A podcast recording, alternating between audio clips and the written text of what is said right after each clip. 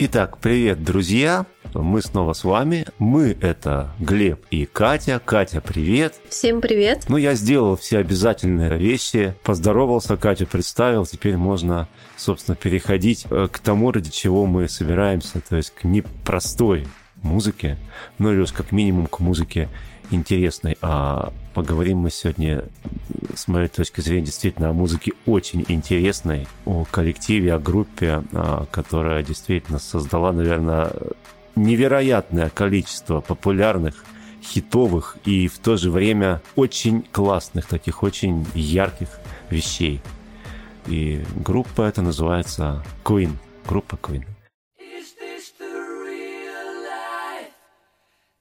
Поговорим мы, естественно, не о всей группе Queen, в основном поговорим об одном из ее альбомов, а именно о, ну, скажем так, о последнем альбоме, вышедшем при жизни Фредди Меркури, вокалиста группы.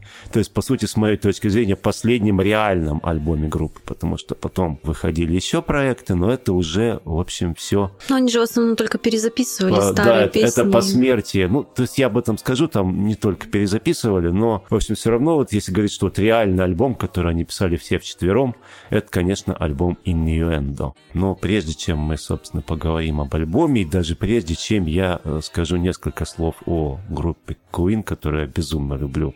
Хотелось бы вот использовать такой информационный повод, который, ну, уже достаточно устарел, но э, вокруг этого повода, как мне кажется, до сих пор не перестают ломать копья. А я говорю о фильме «Богемская рапсодия». А он все-таки вышел или нет? Он вышел, более того, я его не смотрел, я его смотрел. Ты и его я смотрел, понимаю, просто ты я его см... не смотрел. Нет, я его не смотрела, но я о нем читала. И просто я почему-то сделала выводы. А, там просто было, что при съемках не могли определиться с э, героем, кто будет играть. Там выбрали Ой, как его? Ну, я тоже, честно скажу, не помню. И давай уж так, раз здесь все-таки в основном, э, скажем так, какие-то мысли, да, то есть пытаюсь как, каким-то образом вещать именно я, я выскажу свое мнение об этом фильме. Я считаю, что смотреть его не надо. И если особенно, если ты ничего не знаешь о группе Queen, если ты хочешь получить какое-то реальное представление о творчестве этой группы, смотреть этот фильм не надо. Я читала отзывы по этому фильму а, о том, что как бы изначально а, сама суть фильма должна была заключаться именно в истории Фредди Меркури. Ну, как бы как подразумевалось, да, что он будет главным героем. Но, но он и был главным героем. Но вот почему-то вот обошло все, вот все события фильма, все обошли вокруг него. То есть была история группы, а именно вот как его, как главного персонажа, как главного героя вообще никак не выделили. Не совсем согласен. Проблема не в том, что его не выделили. То есть, конечно же, центральная линия и центральная трагедия фильма, да, это была история Фредди Меркури. Но а, вот на мой взгляд, вот тот угол, под которым была подана эта история, он совершенно не соответствует духу группы Queen. Тому вообще, ради чего стоило бы рассказывать о группе и, естественно, ради чего стоило бы рассказывать о Фредди Меркури. Потому что, ну, начнем с чего, что, естественно, фильм показывает краткую историю вообще с чего все начиналось, как все продолжалось и чем все, по сути, должно закончиться. А закончилось все, как известно, не очень радужно. Фредди заболел спидом и э, в итоге ушел из жизни. Так вот, по сути, в фильме рассказывалось в основном не о музыке, не о том, что, собственно говоря, музыка это было единственное вообще, ради чего, по сути, жил Фредди Меркури и о, о том, что это был главный смысл его жизни, как, впрочем, и других членов группы. Не рассказывалось о том, как, э, несмотря на то, что он был уже тяжело болен, как что мне кажется, это, наверное, самое важное, о чем бы стоило рассказать, а он продолжал э, работать на студии, продолжал писать музыку, причем музыку какую. Вот, хотя, может быть, если бы он не работал на студии, он, может быть, несколько месяцев бы дольше протянул, да. Вот. А акцент был сделан а, на том, как а, Фредди Меркури принимал свою гейскую сущность. И вот это оказалось главной интригой фильма. Сразу же, как бы, поясню, дорогие друзья, я здесь не пытаюсь как-то идти в тренде, да, не пытаюсь так сказать, выглядеть таким прям консерватором, и я нормально отношусь к людям нетрадиционной сексуальной ориентации. Я считаю, что каждый имеет право жить и э, мыслить так, как он хочет. э, я не очень хорошо отношусь к тому, когда это все выводится в какую-то проблему и выводится на улицы. Вот, но, тем не менее, э, здесь можно поспорить, здесь можно подискутировать. Но э, я считаю, что то, какой ориентации придерживался Фредди Меркури, это не является а, главной частью его жизни и не является, собственно говоря, тем, ради чего стоило снимать фильм о великом музыканте. То есть в этом фильме действительно, несмотря, несмотря на то, что там было много песен, там практически не было музыки.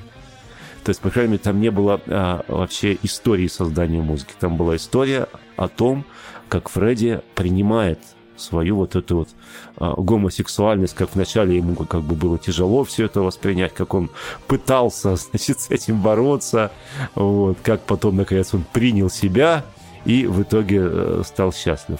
Правда, в конце показывается, да, то есть там финальное э, место фильма, что все, да, он уже узнает о том, что он болен спидом, что это тоже для него, конечно, такое страшное известие. Но несмотря на это, в 1985 году он вновь объединяется своими друзьями и выходит играть на концерт на стадионе Вембли.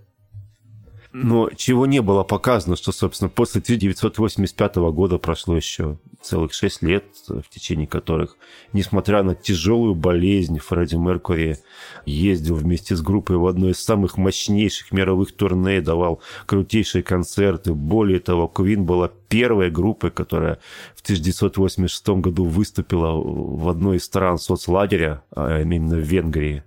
То есть до этого как-то вот не особо рок-группа ездили в страны соцлагеря. Вот. Что еще сказать? Фредди Меркури записывает совершенно уникальнейший сольный такой коллаборационный проект э, совместно с оперной певицей Монсеррат Кабалье Барселона, про который тоже можно отдельно говорить. И, наконец, уже ну, будучи практически при смерти, то есть он уже не давали концертов, ничего не мог делать. Но, тем не менее, Фредди Меркьюри до последнего, он работал на студии, они писали материал. Причем материал какой, а, об этом мы с вами как раз поговорим. Собственно, материал для этого самого альбома «Инвиенда» и а, следующего потом альбома, который уже вышел посмертно, альбома «Made in Heaven». И вот об этом как раз можно было бы действительно снять фильм. Это действительно вот та история, которую с моей точки зрения стоило бы рассказать, но ее почему-то не рассказали. А рассказали о том, извините, какой он был гей и как классно, что он наконец принял то, что он гей.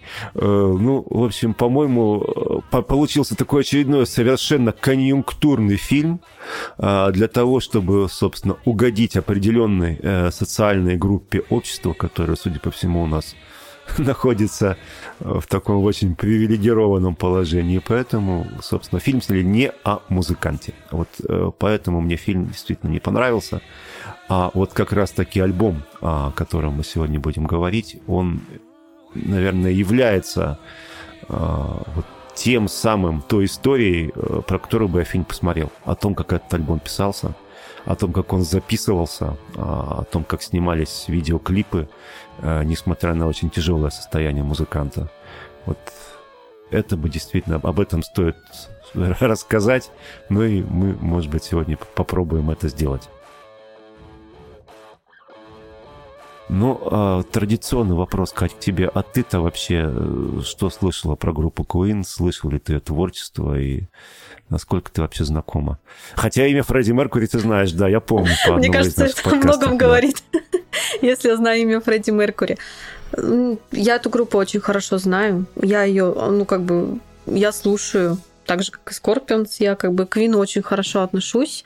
И не одну песню, достаточно такое большое количество. Поэтому я даже знаю историю вот про Фредди Меркури. Поэтому я много чего знаю про эту группу. А ты знаешь, как на самом деле звали Фредди Меркури? Да, знаю. А, знаю, но не скажи. Знаю, да? сейчас, подожди секундочку. На самом деле Фредди Меркури, он взял этот псевдоним еще в самом начале своей карьеры. Фактически. Фактически. Вот, придя в группу, ну сразу же давай вместе рассказывать, угу. не сказать, что еще в, в очень известную группу, но уже в такую профессиональную группу под названием Smile пришел новый вокалист, которого звали тогда... Фарух Булсара. Фарух Булсара. Такое вот интересное имя, да, потому что Фредди на самом деле он по национальности перс, а прибыл он а, в Англию из Индии, где он жил долгое время с родителями, а, в персидской колонии, в колонии зарастристов. Зарастризм — это древняя персидская религия, у которой не так-то много последователей в этом мире, но они, оказывается, еще есть.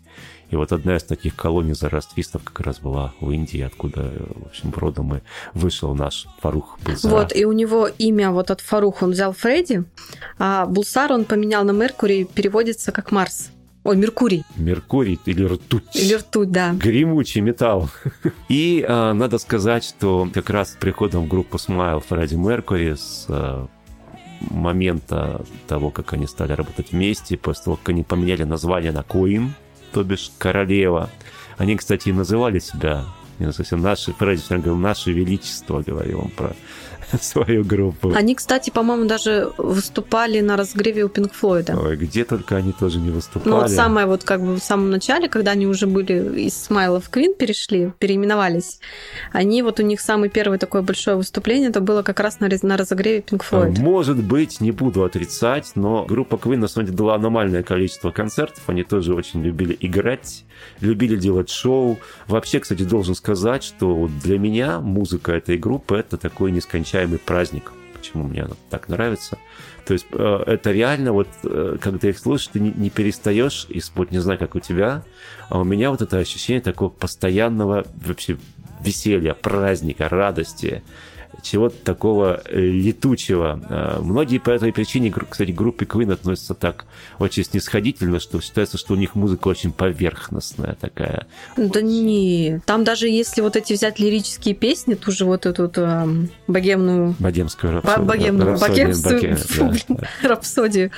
Она, конечно, да, такая, ну, про маму там, но все равно нету вот этой вот плакливости как в некоторых песнях есть, э, ну, у некоторых групп там есть там лирические песни, какие-то грустные песни. У них есть лирические песни, но они не кажутся прям такими, что ну все, упасть и плакать. Они даже воспринимаются как-то легко. Ну, что еще нужно сказать про группу Queen? Наверное, все-таки нельзя не сказать о составе. А, это помимо Фредди Меркури в группе играл, ну, собственно говоря, основатель группы, человек, который создал в начале группы Smile, это гитарист Брайан Мэй совершенно уникальный человек, э, у него совершенно уникальный стиль игры на гитаре. И вот если слушать гитару Брайана Мэя, она, ну, она вот сразу узнаваема. Естественно, ну, он создатель ряда мифов. Есть ряд таких рок-мифов, да, которые, э, возможно, имеют под собой какую-то основу, но, в общем, уже зашли на уровень мифологии. Например, говорят о том, что Брайан Мэй сам сделал свою гитару, а, причем сделанная у него над столом висела полка из красного дерева. И вот он взял из этой полки, вырезал себе гитару или там попросил, чтобы ему ее вырезали.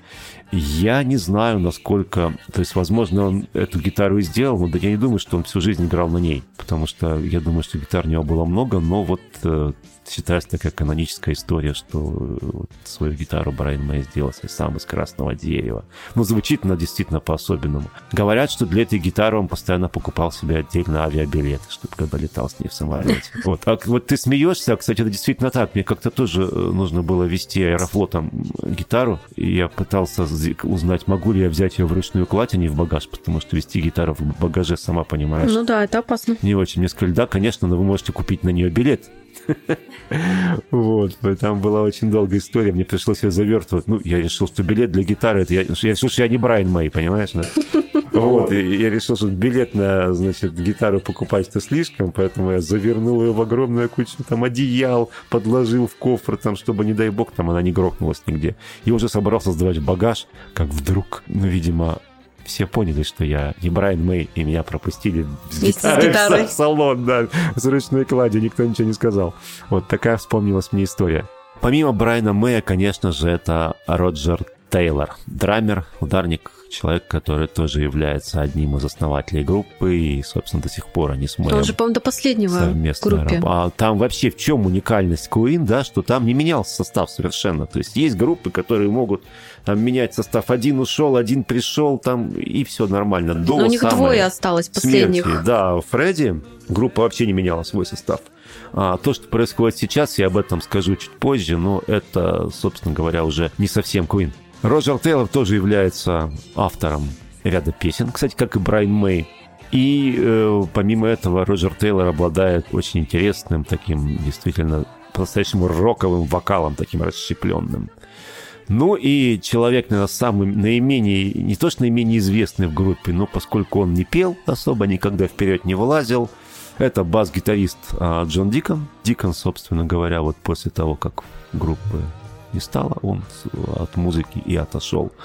А, после этого, если Брайан Мэй Тейлор записывают сольные альбомы, делают какие-то совместные вещи, записывают коллаборации, то Дикона его просто нет, его не слышно. Ну и, конечно же, Фредди Меркури. Фредди совершенно уникален. Он невероятен, он фееричен. У него совершенно неповторимый вокал, его невозможно с кем спутать. Вот, я думаю, согласишься, что там буквально услышал две строки, ты понимаешь, что это под Фредди Меркури. То есть он, он, он узнаваем на сто процентов. Потому что не, я не, услыш... не слышала ни у кого такой голос, такой вокал, вот как у него. Ну, вообще восточный человек, да, он и по внешности восточный человек, и э, в голосе у него есть что-то такое, что-то такое, я не знаю, вот как будто бы вот какой-то, не знаю, не восток в голосе чувствуется, но вот что-то вот такое диковатое. Не помню, от кого я слышал выражение, что в голосе очень много сырого мяса. Вот, что Хотя вот знаешь, я смотрела первые клипы, первые, когда вот клипы снимали, когда он еще не изменил внешность, когда он себе не оставил усы. Вот эти усики, да, гейские, это Да, вот перед усиками у него были длинные волосы, и он совершенно не похож на восточного человека. Он прям такой, ну, прям такой классный, такой симпатичный. Ну, не знаю, мне кажется, с усами он такой более брутальный уже. Ну, не сочеталась у него внешность голосом. Но это... Э, вот эти вот усы, вообще это, вот эти усики, это как раз был на тот момент, ну, как бы некий элемент гейской культуры. То есть это, это вот как раз-таки он, что называется, когда вот он сменил прическу, он обозначил свою принадлежность вот э, к этой группе. Да, то есть это, как, как сказать, мы не понимали всех этих знаков, да, символов, а это все играло какую-то роль, конечно. Ну, собственно говоря, что еще сказать нужно про э, музыкантов, да? То есть, действительно, как ты говоришь, есть два периода очень четких в существовании группы. Это примерно до 1980 года. Это «Волосатый Фредди», это более жесткая, более тяжелая, более хардовая музыка, где больше гитары, э, где больше каких-то вот таких типичных хардроковых ходов, и это 80-е годы, это более лирическая, более, может быть, а, форматная музыка. Появляется много клавишных, появляются элементы диско-музыки. Но при этом оба эти периода, они, с моей точки зрения, не равно хороши. То есть очень многие группы, ну, с моей, ну, как я, по крайней мере, так считаю, начинавшие играть потом диско, перешедшие в какую-то более популярную музыку, а с моей точки зрения, их стиль, качество их музыки портится, она становится менее интересной, менее сложной. Вот у Queen этого нету, даже когда... Хотя они... вы говорили, что очень сильно поменялось, что как музыка, она стала более не такая сложная, более какая-то поверхностная. Но, тем не менее, ну, опять же говорю, это моя позиция, с ней можно спорить, можно нет. Даже я, кстати, когда... прослушала, я сравнила, но я особо большой разницы не увидела, она стала легче. Даже когда они сократили количество вот этих вот гитарных пассажей, добавили клавишные, то есть она не стала какой-то уж слишком попсовой, да, и уж если говорить о диско, то есть вот если бы все диско было такое, как играет группа Queen, ну, я бы любил диско-музыку.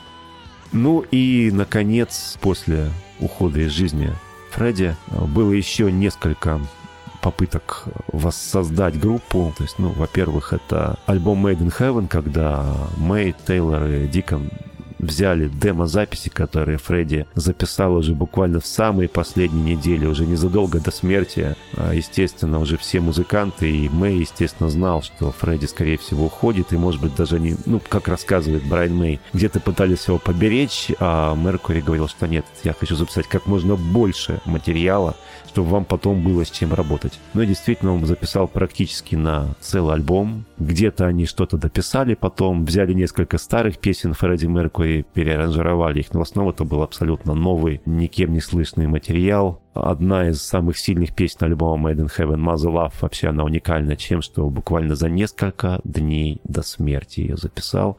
И даже не записал последнего куплета. Она не дописана, и последний куплет уже пел не Меркури, а Брайан Мэй. Вот. Но это уже было после э, смерти, это уже, собственно, такая пост-история, да, Потом они делали несколько коллабораций. Допустим, был такой, такой проект Queen Plus. Они записали Queen плюс Пол Роджерс. Там, кстати, не был весь Queen, там не было уже Дикона, то есть там был только Роджер Тейлор и Брайан Мэй. И записали с Полом Роджерсом. Пол Роджерс известный человек, играл в очень крутых супергруппах мировых, в группе Free в начале, потом в группе The Firm, в группе Джимми Пейджа. Ну, в общем, не последний человек в музыке, и, наверное, в этом смысле он равно велик по отношению к Брайану Мэю и к Роджеру Тейлору, но вот как мне кажется, э, заменять его им Фредди Меркури все-таки не стоило. Или, по крайней мере, не стоило это называть Куин. То есть это можно было назвать там, э, допустим, э, Тейлор, Роджерс и Мэй, можно было назвать как-то еще, но само по себе слово Queen, оно в данном случае все равно уже теперь э, хотим мы этого или нет, ассоциируется с Фредди Меркури. Это та история, когда невероятно харизматичный человек, он э, сделал он сделал группу, то есть он стал ее лицом, он стал ее голосом, и без него эта группа не воспринимается. И уж совсем не воспринимается, когда Пол Роджерс на концертах поет песню «The Show Must Go On», которая, конечно же, не была написана Фредди Меркури, она была написана Брайаном Мэем. Но, но все равно, мне кажется, это его. Сто процентов его песня, она воспринимается как его прощание, как его последнее послание. И вот э, исполнение этой песни, ну, оно как-то диссонирует с моей точки зрения. То есть тут я поэтому даже мне не очень хочется говорить о вот всех этих вещах. Несмотря на то, что вот если абстрагироваться и послушать новые песни, а, то, что там делает Мэй с э, Полом Роджерсом, есть у меня их один альбомчик, называется «The Cosmos Rock». Вот если просто абстрагироваться и не думать о том, что это Queen, то это нормальная, хорошая такая хардроковая музыка. Не самая худшая, вполне себе слушаемая, но вот называть так Queen, конечно, не стоило. Я, можно, еще пару слов да, скажу? конечно. О группе, ну, перед тем, как мы перейдем к альбому. Просто, да, как бы солист ушел из жизни, группа тоже, можно, грубо говоря, сказать, ушла тоже из жизни, но все люди, которые менялись, приходили, уходили из группы. Я вот смотрела историю, буквально вот они делали что-то каждый год. То есть эта группа не ушла там, ну, Прям ее никто не пел, ее никто о ней не слышал. Они действительно до 2017 года, они каждый год либо выпускали альбом, либо ездили в какие-то туры, ну, большие. Ну, там либо сольные альбомы выпускали, Да, ну, как либо... бы группа существовала, по Вот сути. эти коллаборации... Просто ну... единственное, да, можно было как-то переименовать, но участники группы, они все равно остались и дальше работали. Ну, вот я говорю, здесь очень спорный момент, а на самом деле, потому что, с одной стороны, конечно же, изначально и создавалась группа даже не Фредди Меркури, с Брайаном Мэем, когда они назывались «Смайл». И далеко не автором не всех песен был Фредди Меркури, а как раз-таки писали либо Мэй, либо Тейлор. А все это так, и э, вот в этом смысле, конечно, не имеют права на это название. Но вот чисто эмоционально, чисто по-человечески, наверное, вот э, им не стоило это делать, потому что в любом случае все ассоциируют со словом Queen именно то, что было с, еще раз вместе с Фредди Меркури.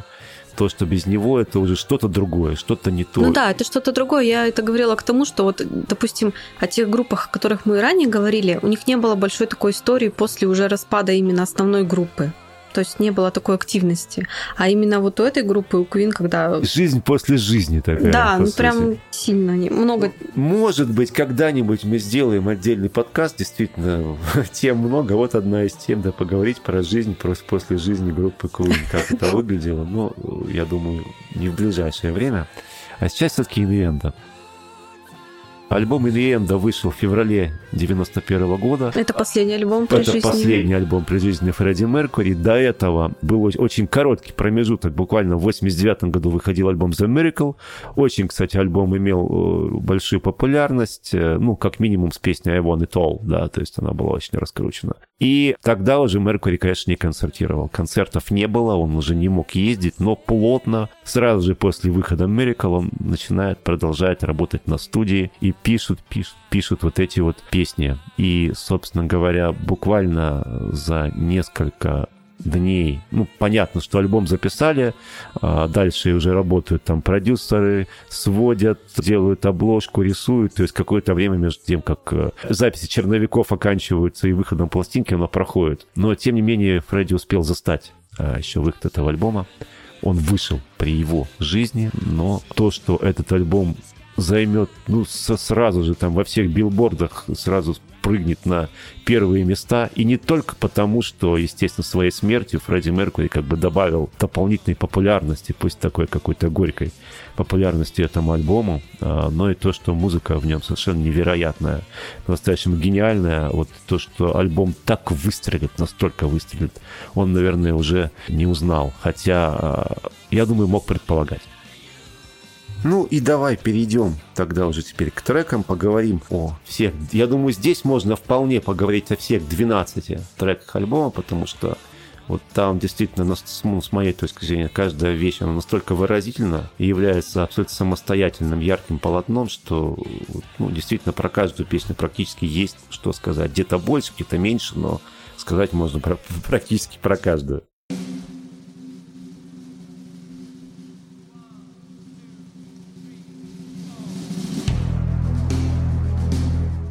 Ну и начнем, собственно, с заглавной песни, с первой вещи альбома, которая, собственно, дала альбому название «Innuendo». Переводится это почему-то как намек, хотя по-моему, вообще, ну, скажу, начну с того, что песня красивейшая.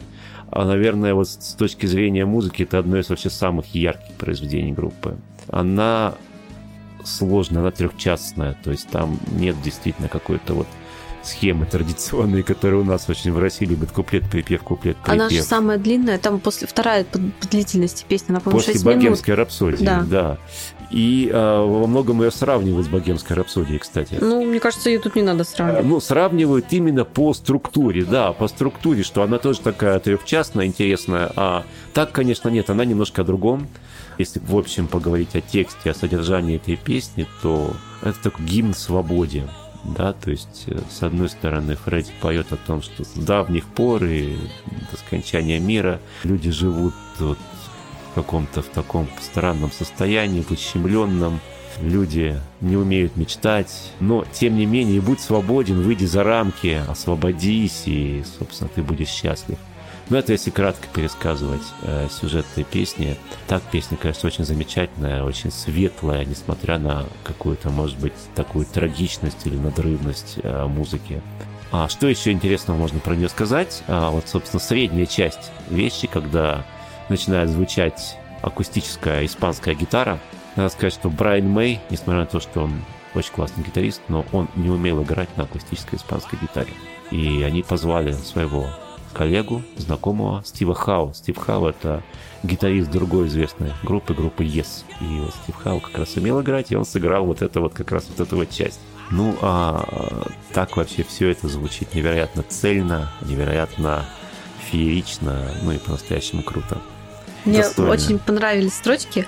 Просто преврати себя в то, чем ты хочешь стать. Ну, то есть мне немножко как-то в то, чем ты хочешь стать. Ну, обычно как бы кем же, да?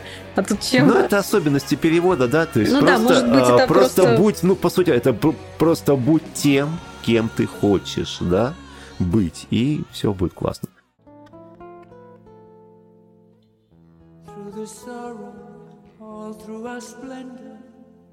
Don't take offense at my innuendo.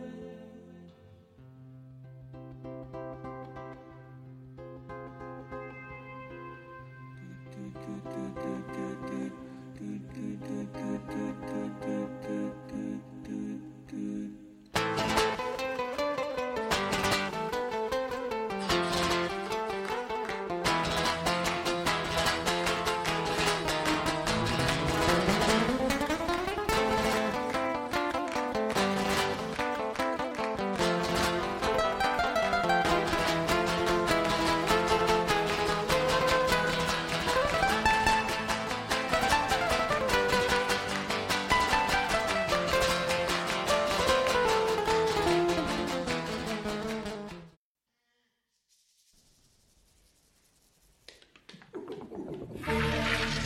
I'm going slightly mad. Немножко схожу с ума. Я, да, постепенно теряю разум, теряю рассудок. Очень тонко подмечено вот это состояние какое-то, состояние грани, когда человек находится на грани. И вот он пишет, там, я недостающая карта, мне вот чего-то не хватает, вот я сам не пойму чего, но чего-то не достает. Я почему-то, я не знаю почему, но я сразу вспоминал, э, ну вот когда я слушаю эту песню, почему вспоминается, во-первых, фильм и книжка про летая над гнездом кукушки вот это, вот это вот состояние на грани, оно как-то вот у меня очень сильно резонирует с этой песней. И э, действительно состояние безумия описано очень классно. А уж если вспомнить клип, ты смотрел клип? Да, я смотрела клип. Жутковатый. Мягко говоря. Это точно. Но, кстати, а у них же они первая группа, у которых прям заметили их клип, они были самые, где использовалась э, компьютерная графика, они прям считались самыми легендарными этими клипами. Вот. Знаешь, почему? Ну, и, и э, графика, она, конечно, и раньше использовалась, но вот этот клип, знаешь, почему он черно-белый? Потому что уже не мог э, Фредди Меркури сниматься в цвете было очень сильно видно, что он болеет, и никакой... А у него же там и грим был наложен, никакой и парик грим был... ничего не помогало совершенно. И, в общем, все равно было видно, что человек уже не жилец, и поэтому снимали в черно-белых тонах, и это, так, так он и вышел. Но песня тоже невероятная.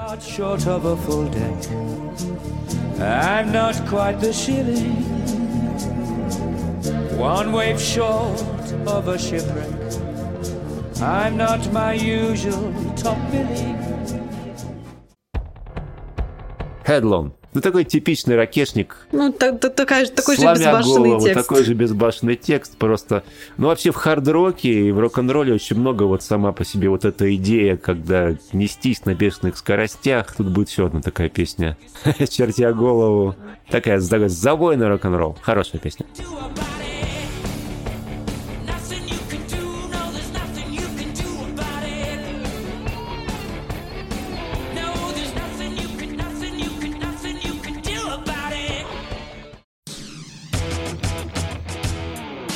I can't live with you. Я не могу жить с тобой, но тем не менее люблю тебя.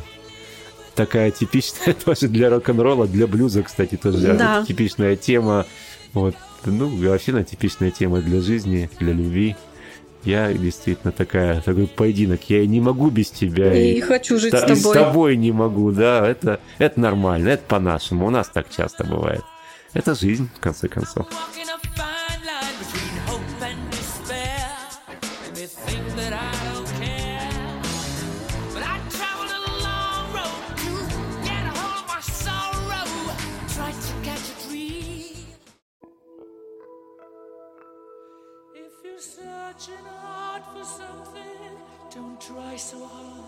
Don't try so hard. Не бери близко к сердцу, не принимай близко к сердцу. Можно подумать, а, что, в принципе, а, судя по тексту, это песня о том, что человек призывает к более простому отношению к жизни. Не если парься, бы... в общем. Не парься, да, не парься, будь счастлив. don't worry, be happy. Но если don't worry, be happy, да, это действительно не парься, будь счастлив. Но тут это подразумевает. То здесь это вообще не подразумевается. Это скорее песня на диссонансе. Но не может песня вот с такой трагической мелодией, на самом деле, с такой надрывной, призывать к тому, что не парься. По сути, это скорее поется, ну вот как мне кажется, от имени человека, который как раз-таки не может не принимать все, что вокруг него происходит, близко к сердцу. Он хотел бы не принимать, но он не может. И вот в этом как раз вот какая-то, с моей точки зрения, трагедия этой песни. То есть это на самом деле песня совсем не о том, о чем там поется, по крайней мере, мне так кажется. Возможно, да.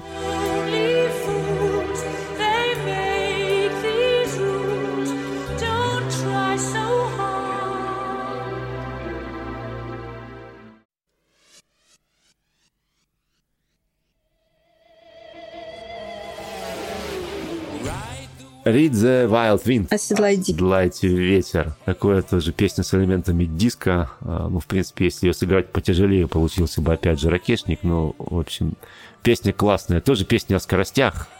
Песня о том, вообще, как какой же русский не любит быстрой езды о том, что, собственно говоря, нужно нестись, нужно гореть. Ну, в рок-н-ролле такого много, и Фредди Меркьюри сам, мне кажется, был вот именно таким, да. Ну, у него тоже, горел. знаешь, есть нотки прям, ну, такой лиричности. Он же не про себя поет, Скорее, еще про... какого-то напряжения. Напряжение? Напряжение, ну, я бы сказал. Ну, то есть эта песня, опять же, о том, что ты на грани. Нужно быть на грани все время. Не знаю, тут я с тобой не соглашусь. Ну, хорошо у каждого, опять же, ощущение от музыки, и, естественно, когда мы музыку пытаемся потом соотнести с текстом, оно бывает очень разным. Но вот в этой песне у меня как-то не... У меня сошлось почему-то. Ну, а как ты эту песню воспринимаешь?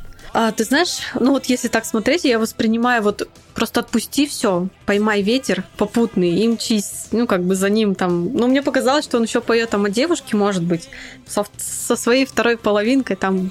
Ну вот она какая-то вот такая легкая, то есть тут прям даже ну, не знаю, даже вот есть тут, конечно, строчки из песен, которые, ну, они не особо вписываются, конечно, в эту всю красоту, но тем не менее. Да будет так.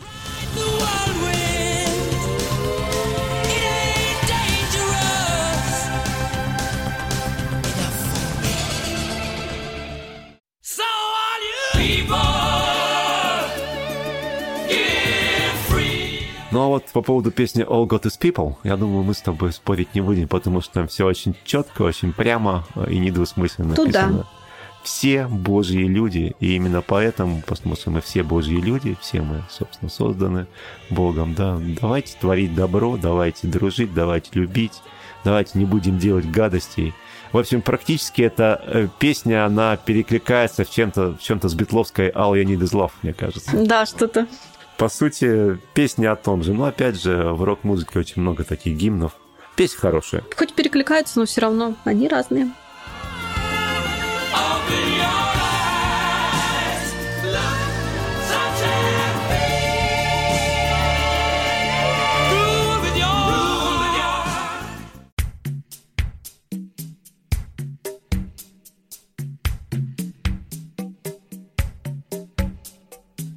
Следующая песня «Дни нашей жизни» с моей точки зрения, вот она, наверное, самая невыразительная на пластинке. А, не могу сказать, что она плохая.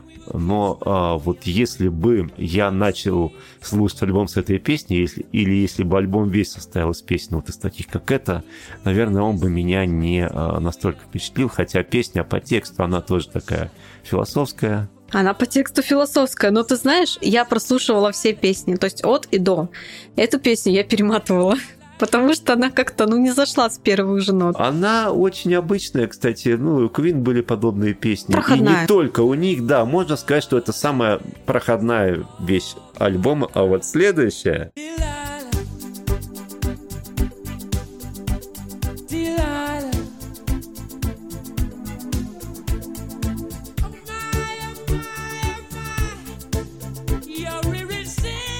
Дилайла. А, Мне нравится безумно, кстати. А кто такая Дилайла? Дилайла – это любимая кошка Фредди Меркури. У, не- у него было шесть кошек, и вот именно она была самая любимая. И когда он уехал в очередные гастроли, он очень скучал по своему любимцу и решил написать песню ей. Вообще, то есть это само по себе невероятно трогательно, что человек просто посвящает песню любимой кошке. Ну, и песня-то сама, она, с одной стороны, очень веселая, а с другой стороны, очень трогательная. При этом где-то она забавная, да, то есть когда он поет, что я иногда сержусь на тебя, когда, Когда, ты опи- описываешь мою мебель. описываешь мою мебель, да, но тем не менее, все равно люблю тебя. Вот, ты, ты моя прелесть, э, я люблю твои поцелуи. Кстати, только кошатник может понять, что значит «я люблю твои Да, поцелуи» да, да. по отношению к кошке. Когда вот с утра вот это вот к тебе подходит и начинает тебя тыкаться вот, вот эти вот поцелуи. Вот, ну, действительно, это только кошатник поймет, да, по-настоящему. Замечательная песенка. Очень люблю. прям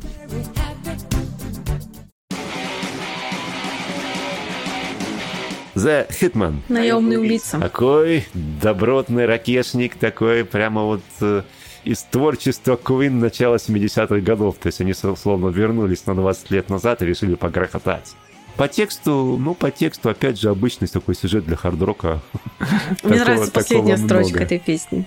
Убийца король. Убийца король, да, то есть, по сути, да, здесь опять же намек на самом деле, что скорее как, как речь идет о каком-то, скорее, ну, не соблазнении, а, в общем, ну, такой гламурноватый убийца, короче.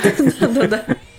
Вот. Ну, то есть песня веселая и тоже в общем, на общем фоне она как бы смотрится очень хорошо и придает разнообразие. Хотя, знаешь, я когда читала текст и последнюю строчку прочитала «Убийца король», я думаю, почему бы они не написали, допустим, «Убийца королева»? Так было бы «Убийца Квин». Убийца королева, ну, ну, потому что король, потому что все-таки от имени молодого человека. Ну, это понятно, ну просто что-то у меня такие мысли в голову пришли.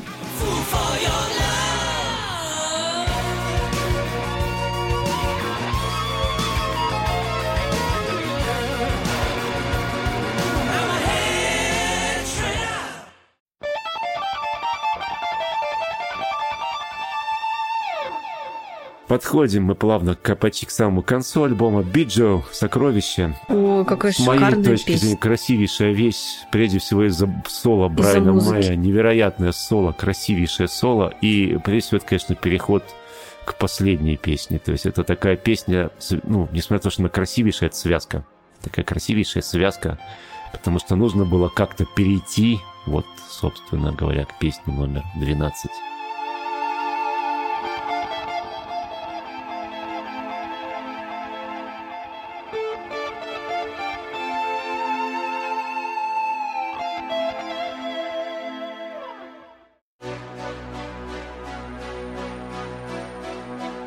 Которую нет, наверное, человека вообще, или таких людей очень мало, кто бы эту песню не знал. Песня Шоу будет The продолжаться. go on, да, шоу будет. Шоу Шоу должно, должно продолжаться. должно продолжаться, во что бы то ни стало, должно продолжаться, несмотря на то, что осыпается грим, несмотря на то, что, ну, все. Я скоро уйду за черту, как он поет, да, но шоу должно продолжаться, несмотря ни на что. И улыбка должна оставаться на моих губах. Явно конечно, прощание. Прощание с публикой, прощание с тем миром.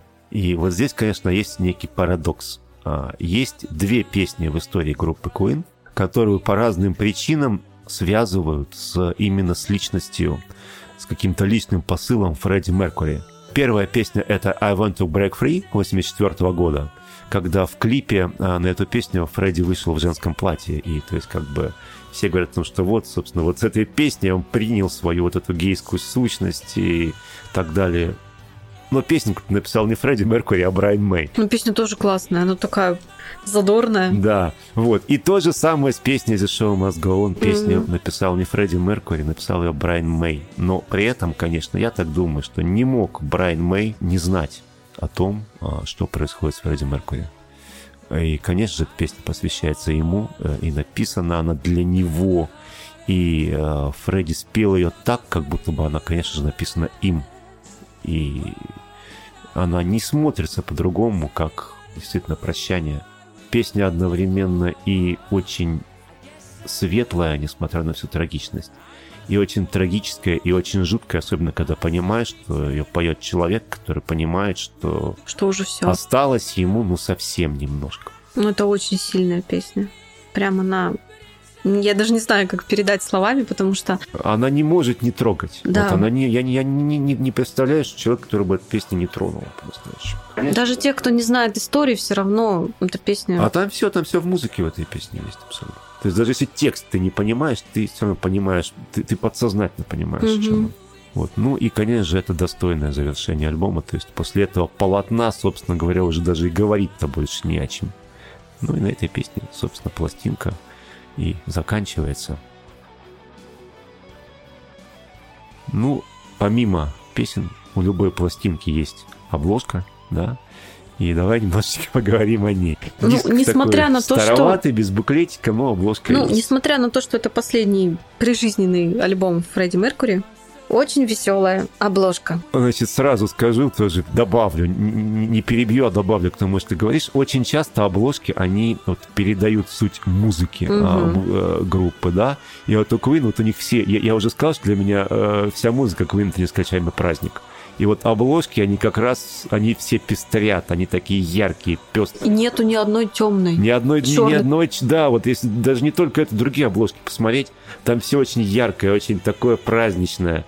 И действительно, они в этом смысле тоже обложка от феерии всегда у них. На лицевой стороне диска есть название самой группы сверху Queen, снизу название альбома, In the end, да. белый фон. На белом фоне посередине изображен клоун, который жонглирует а, мячиками, шарами разноцветными. Такое ощущение, как будто он стоит вот. Это не Земля, это холмики из э, планеты Земля. То есть мне кажется, что это как карта планеты, и вот он между ними как бы посреди них стоит. И что-то мне подсказывает, что он жонглирует именно планетами. Планетами, да, очень, очень может быть. Тогда сразу же возникает какая-то интересная ассоциация. А кто же этот клоун?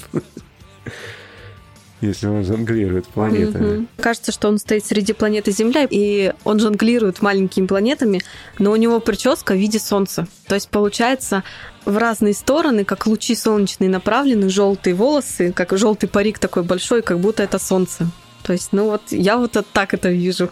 Ну, такая очень даже интересная, но и в любом случае по-настоящему какая-то фееричная обложка. На обратной стороне список песен, которые содержатся в альбоме. И, честно сказать, что-то абстрактное. Очень абстрактная, но тоже очень яркая, разноцветная. А, Такое. такое впечатление, как будто посередине сидит какое-то животное. Возможно, это лев, потому что сильно массивные лапы. И вместо головы шар желтый. Ну, то есть, получается, сам а, зверь желтый, туловище желтое, и вместо головы шар желтый. С двух сторон, справа и слева, как будто расположены полочки на стене. А вот что изображено на этих полочках, ну, как я вижу, это какие-то как оранжевые ракушки. Вообще это, по-моему, да, это, это герб вообще Квинов. Они себе придумали герб, э, где каждый символ си- символизирует кого-то из музыкантов. Вот там еще где-то феи должны порхать, смотри. Вот Есть- феи я есть- не вижу, я вижу маленькие шарики. То есть они как на ниточках привязаны, не в Вообще у разные них стороны. было, было что-то вот такое, они придумали герб своей группы, и часто они изображали его там и на афишах, и на обложках. То есть там, по-моему, краб э, как раз вот или рак, они символизировал Мэя, лев, наверное, Тейлора. Вот в Меркури это был феи, две феи там все время где-то летали. Вот, может быть, это вот этот герб как-то э, тоже изображен. Ну, фей я тут не вижу. Как бы прям конкретно нету фей. Ну, может быть, нет. На развороте диска сам диск с названием группы, названием альбома и небольшая вкладочка, которая полностью отражает а, заднюю часть. Вот, Вот, всё. такой вот альбомчик под самый конец своей карьеры выпустила группа Queen. Всем бы суметь поставить такую точку. Ну а то, что группу Queen будут слушать еще достаточно долго, и музыка Queen, она, конечно же, уже вошла в аналы мировой культуры, я думаю, с этим почти никто уже поспорить не сможет. Ну а мы на сегодня прощаемся с вами. Слушайте группу Queen, слушайте а, другую интересную музыку, слушайте разную музыку. Она будет делать ваш мир намного богаче. Всем пока. Пока. Шоу must go on.